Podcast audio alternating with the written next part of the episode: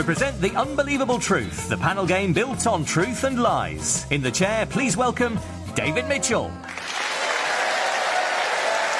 Hello and welcome to The Unbelievable Truth, the panel show about incredible truths and barely credible lies. I'm David Mitchell. It was Picasso who said, "Art is a lie that makes us realise the truth." In his case, the vital truth that people don't have both eyes on the same side of their nose.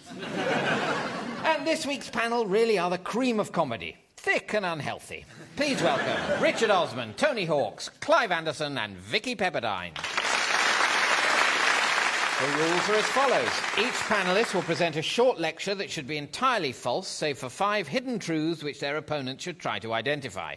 Points are scored by truths that go unnoticed, while other panellists can win points if they spot a truth, or lose points if they mistake a lie for a truth. First up is Tony Hawks. Tony has recently written the book Once Upon a Time in the West Country.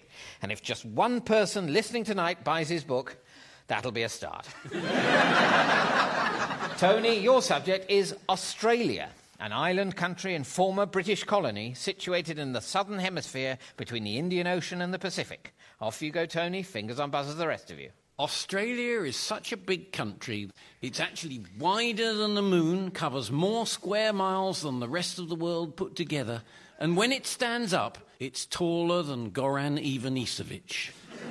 Australian men are renowned for their foreplay, which involves kicking the cans off the bed.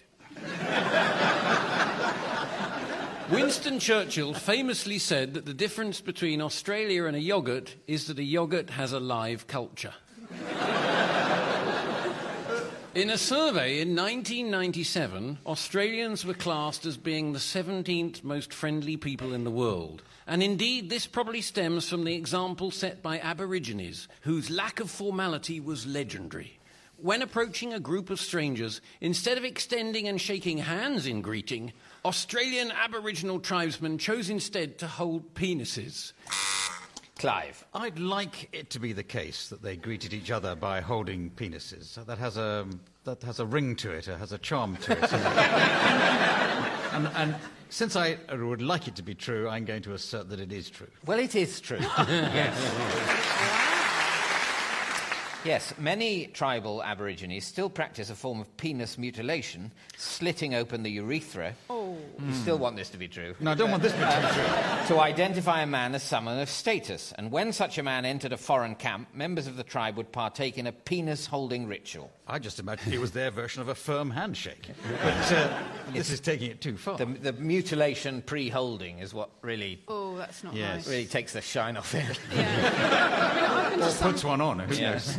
In nineteen twenty-three, the first woman to fly the length of Australia from Perth to Brisbane was Englishwoman Winifred Jing Pom, who never stopped complaining about the discomforts of her journey. As a direct result, the name Win Jing Pom has become part of the Australian language. Errol Flynn had nineteen unusual jobs in Australia. His first job was coaching people to needlessly go up at the end of their sentences. Another was castrating sheep with his teeth. Clive. That's got to be right. Sheep castration. You, you do castrate sheep with your teeth. No, I don't. No, well... so, so I was mistaking you for Errol Flynn for a moment. An easy, an easy mistake to make. That is a way that they castrate sheep, uh, by biting off their testicles. Yes. Uh, he wrote about it in his autobiography. Quote, "I put my nose into this awful-smelling mess, my teeth solidly around the balls of the six-month-old sheep, and took a bite while I held him upside down. My nose was in fur and ordure. I bit and spat out the product into a pile of what they called prairie oysters. They said this was the most sanitary way to deball a sheep." I'm guessing that was his first day. Australian first-class cricketer Reg Hiscock was the scourge of B B C commentators.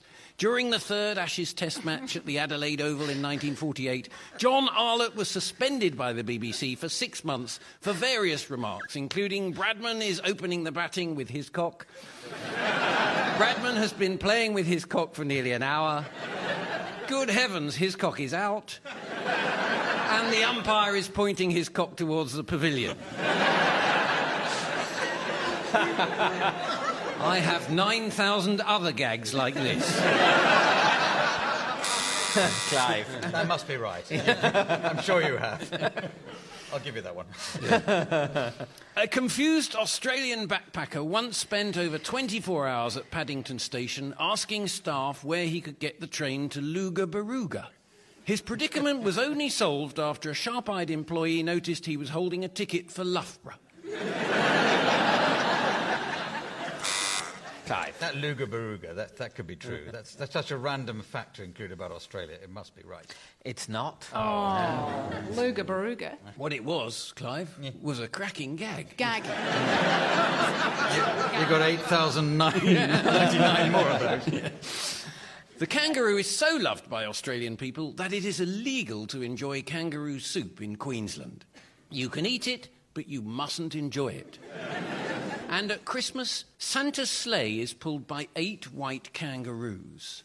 The only things more popular than kangaroos in Australia are cockroaches. They eat them coated in chocolate in Western Australia. Richard. Well, I'm sure that's true. What? That they eat cockroaches covered in chocolate. You can eat them anywhere. Uh, they don't. No. I think you're thinking of maybe hazelnuts. Was. I was, yes, I was thinking of Twixes, you're yeah. quite right. And on Australia Day, they celebrate with cockroach races. Richard. Do they celebrate with cockroach races? They do. Yeah. Oh. Yes. Oh. Well done. Yes. Uh, the races take place on Baildon Street in Brisbane and have been going for thirty-five years. There are fourteen races on the day, including a steeplechase with plenty of prizes to win. And they're tiny mm. little uh, jockeys that sit on their back? Cockroach Cock jockeys. Cock jockeys, yes. yes. I'm glad you said that, Vicky. It, I imagine, it sounded better. Yes, I imagine there are cock jockeys. Yeah, there, there are. Yeah. And that's the end of uh, Tony's lecture. Oh, my God.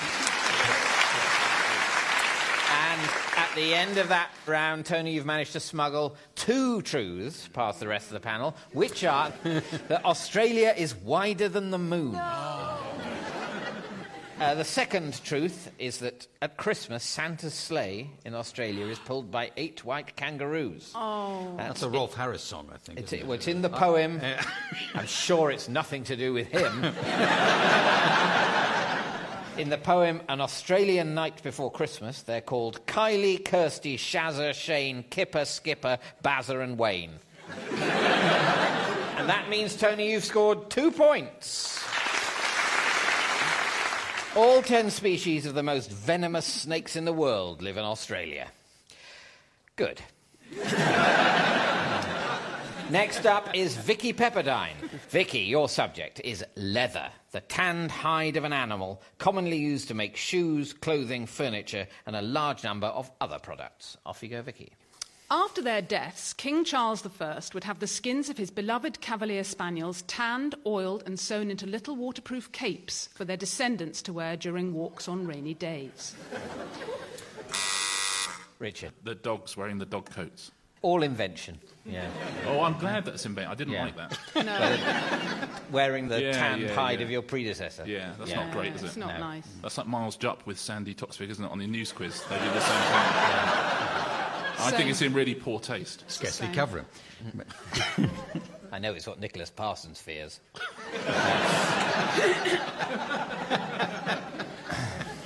In fourteenth century Europe, it was the fashion for high-ranking noblemen to wear a short tunic below which they could display their genitals.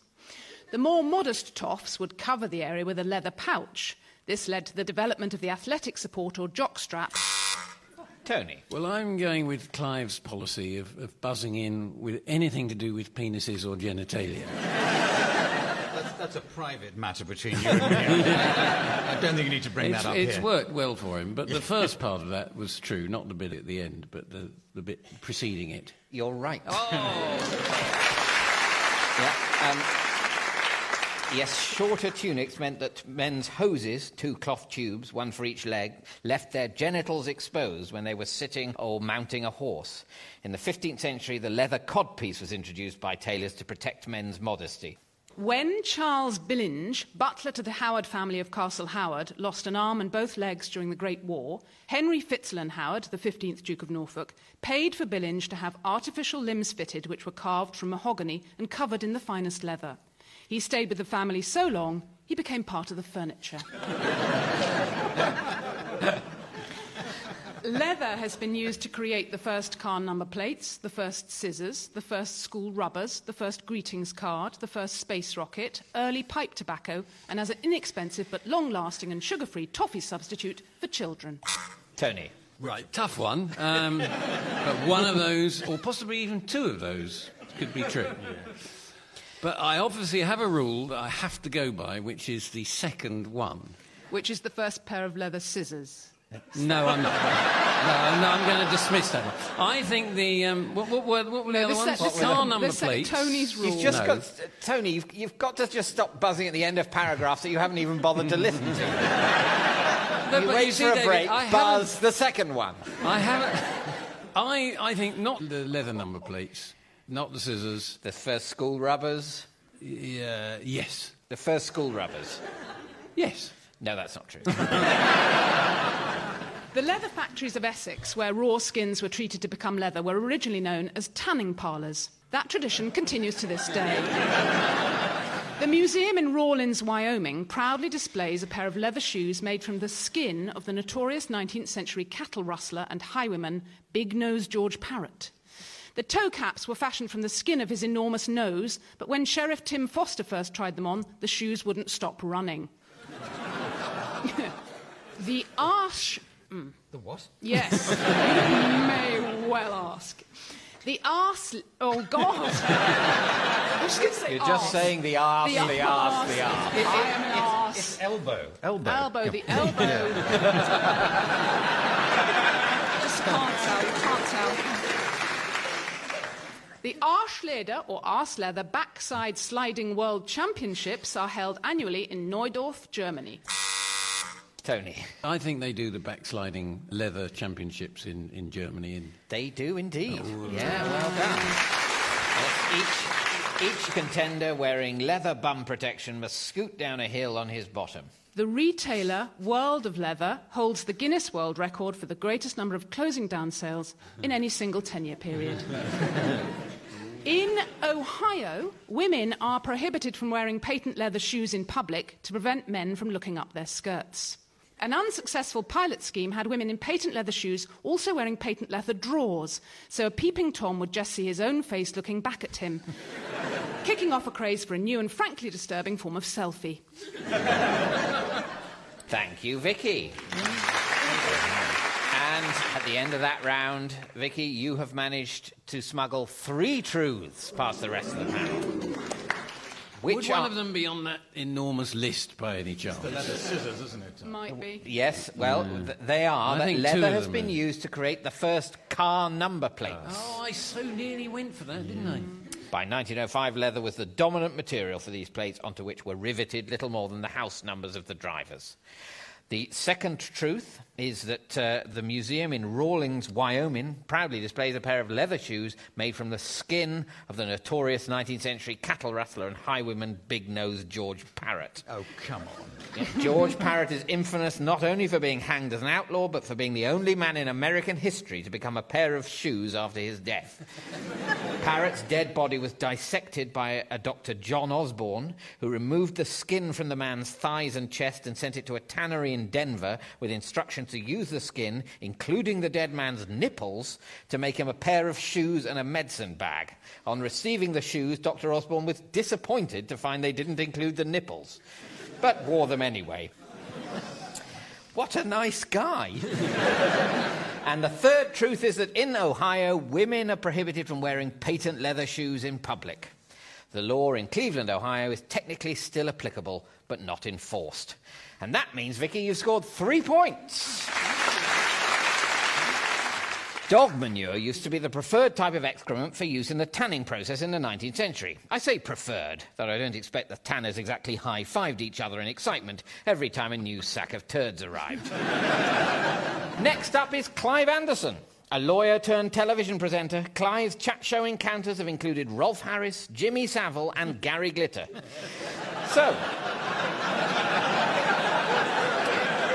So much the same as if he'd stayed a lawyer. Clive, your subject is oil. any number of viscous liquids obtained from animals or plants, which are principally used as fuels, lubricants, foodstuffs or perfumes. Off you go, Clive. Black gold, Texas crude, gasoline and the Gushers. All of these are the names of short-lived rock bands I played in during the oil crisis years of the nineteen seventies. This was before I hooked up with Eric Clapton to form Oil Derrick and the Dominoes. Anyway, oil. Suntan oil was first used by Neolithic man and woman, giving their era the name the Bronze Age. Odd, oddly enough, to produce just half a gram of the upscale beauty product oil of Olay, or Olay, two thousand Olays, or Olays, have to be trapped, killed, and then pressed in, in a special Olay, or Olay, mangle. Similarly, peak oil requires huge numbers of Pekingese dogs to be rendered down in a production process first developed by Taoist monks in Beijing. A high-quality oil used to be extracted from the great or king scallop for use in marine engines, which is what gave the Shell Oil Company its name and logo. Richard. Uh, uh, listen, we haven't buzzed for a long time, so uh, I, I believe you can extract oil from uh, from... mollusks of some sort, was it? I forget what it was now. The, uh, the scallops. Scallops. High-quality oil, oil used to be extracted from the great or king scallop for use in marine engines. No. Yeah, no, you're right. No is... Yeah. Right. There it is. Yeah. No, that's not true. Oh, wouldn't it be lovely if it yeah. was, though? It's a lovely story. Did you make that up? Yes. That's really nice. Um, the, uh, the truth is that the Shell Oil Company was founded by Marcus Samuel, whose father was a supplier of seashells to collectors. That's why it's called No. That. They yeah. made little decorative boxes with yeah. shells on them. I think they were right that there was probably more money in oil, in oil going yeah. forward.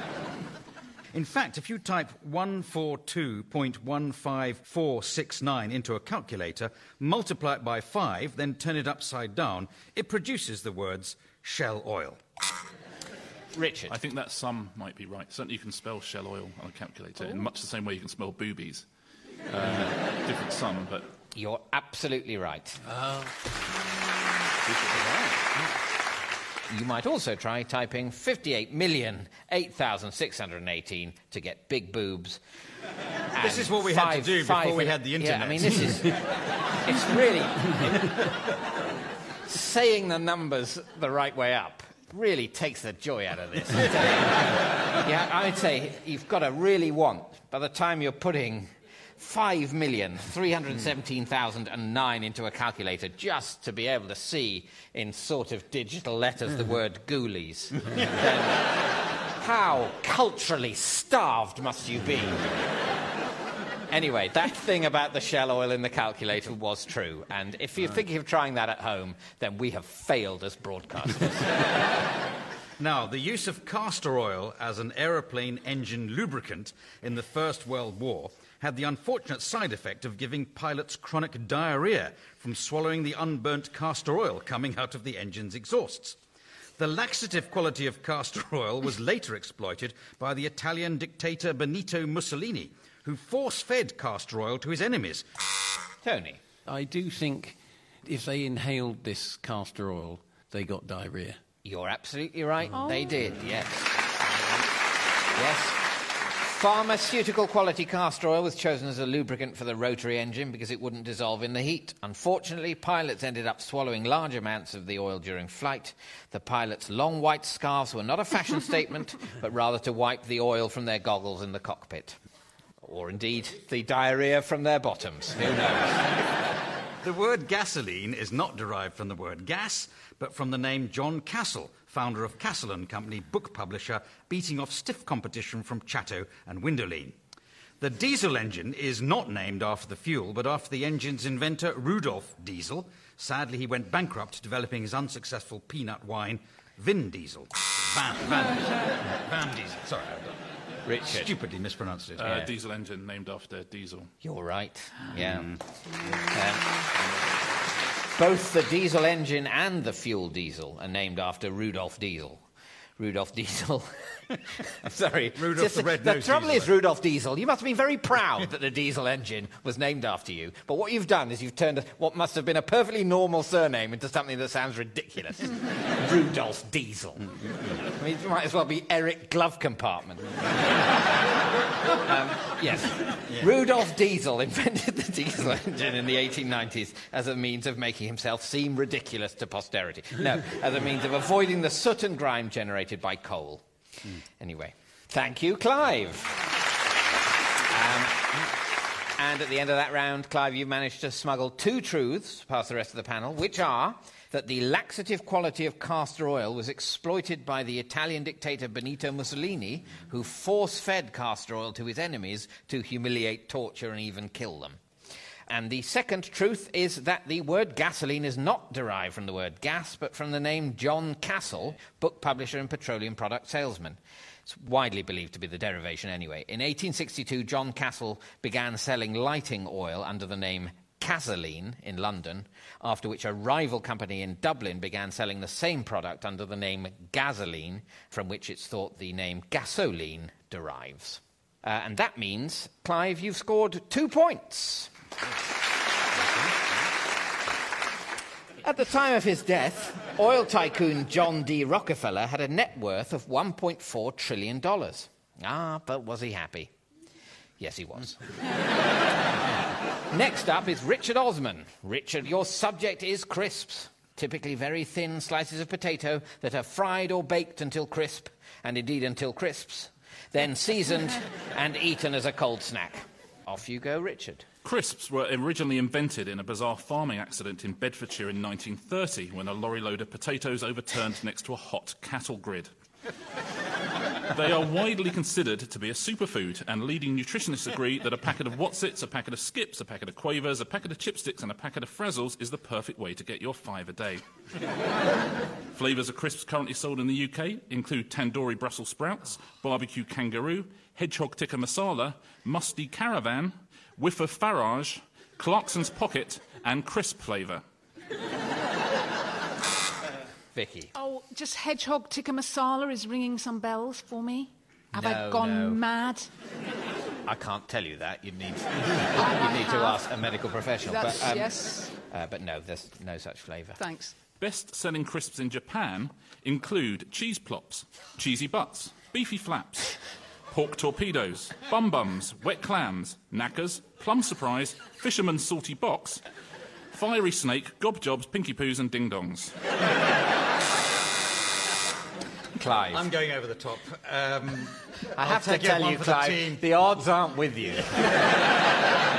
Fiery Snake. Fiery Snake. No. Damn. Vicky. Bum Bums. I know, we all feel like that. No, that's oh. not true. Come on, Tony. Tony. Do it for us. I'd be letting everybody down if I didn't sacrifice a point here as well. um, I'm going to go with my rule of two. The second one, Cheese Butts. It, cheesy butts. Cheesy butts. No. Oh. He might have made them all up. Richard has perfected this technique of doing long lists, knowing we'd all fall for it. That's my last long list, I promise you. Oh. In Germany, there are seventy-four laws. No.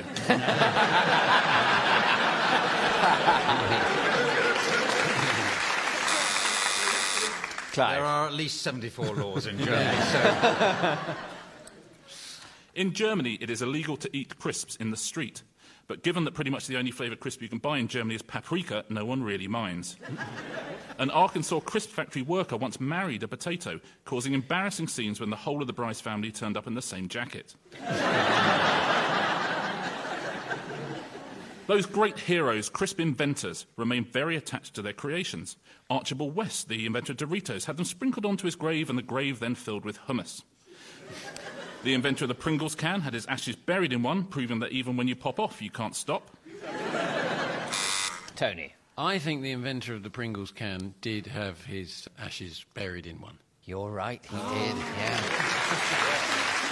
Frederick Bauer was so proud of his invention that he asked his children to bury his ashes in a Pringles can. On the way to the funeral home, his children stopped to purchase a can of Pringles in which to deposit his ashes.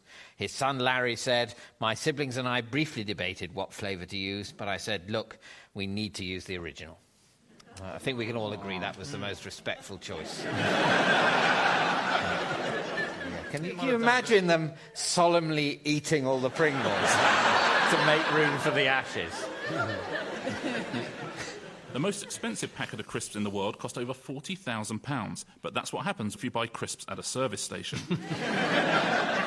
Andy Spector of Brighton has a collection of empty crisp packets worth over twenty thousand pounds in what is an enormously... Yes, he does. He does have that collection. He does have that collection? Mm. Yes. Yes, mm. yeah. Mm. Yes, Spector began collecting them as a schoolboy in the nineteen seventies and now has over three thousand empty packets. And he says he even met his partner through a shared love of pickled onion flavour Monster Munch. And Hugh Hefner has a member of staff to pre-select all of his crisps so he never has to eat a broken one. And the future for crisps. NASA... NASA has launched a half a million dollar hunt for a food scientist who can create a crisp that can safely be eaten in space. And Walkers have just announced a new range of crisps for dogs, with flavours including parked car, that other dog, and the bins behind Waitrose. Thank you, Richard. And at the end of that round, Richard, you've managed to smuggle three truths past the rest of the panel, which are... The long list of flavours in Japan, I'm oh. afraid none of them were true. No, no. I thought it but of the, one was true. Of the British flavours... Barbecue Kangaroo is the one that exists. And the uh, second truth is that Archibald West, the inventor of Doritos, had them sprinkled onto his grave. Mm. I wondered. It's all this grave stuff. Mm. Yeah, at his funeral, guests were asked each to toss a Dorito into the grave with his ashes. And the third truth is that Hugh Hefner has a member of staff to pre-select oh, all of his crisps no. so he never has to eat a broken one. Well, that's ridiculous. And that means, Richard, you've scored three points. Retired footballers who've had crisps named after them include Michael Owen, Cheese and Owen, and David Beckham, Smokey Beckham. So far, no such luck for David Seaman.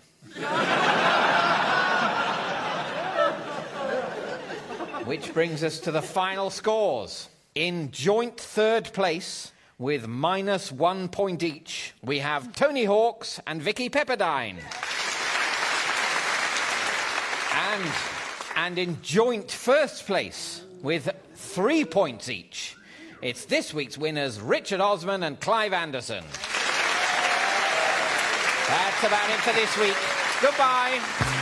The Unbelievable Truth was devised by John Naismith and Graham Garden and featured David Mitchell in the chair with panellists Tony Hawks, Richard Osman, Clive Anderson and Vicky Pepperdine. The chairman's script was written by Dan Gaster and Colin Swash, and the producer was John Naismith. It was a Random production for B B C Radio four.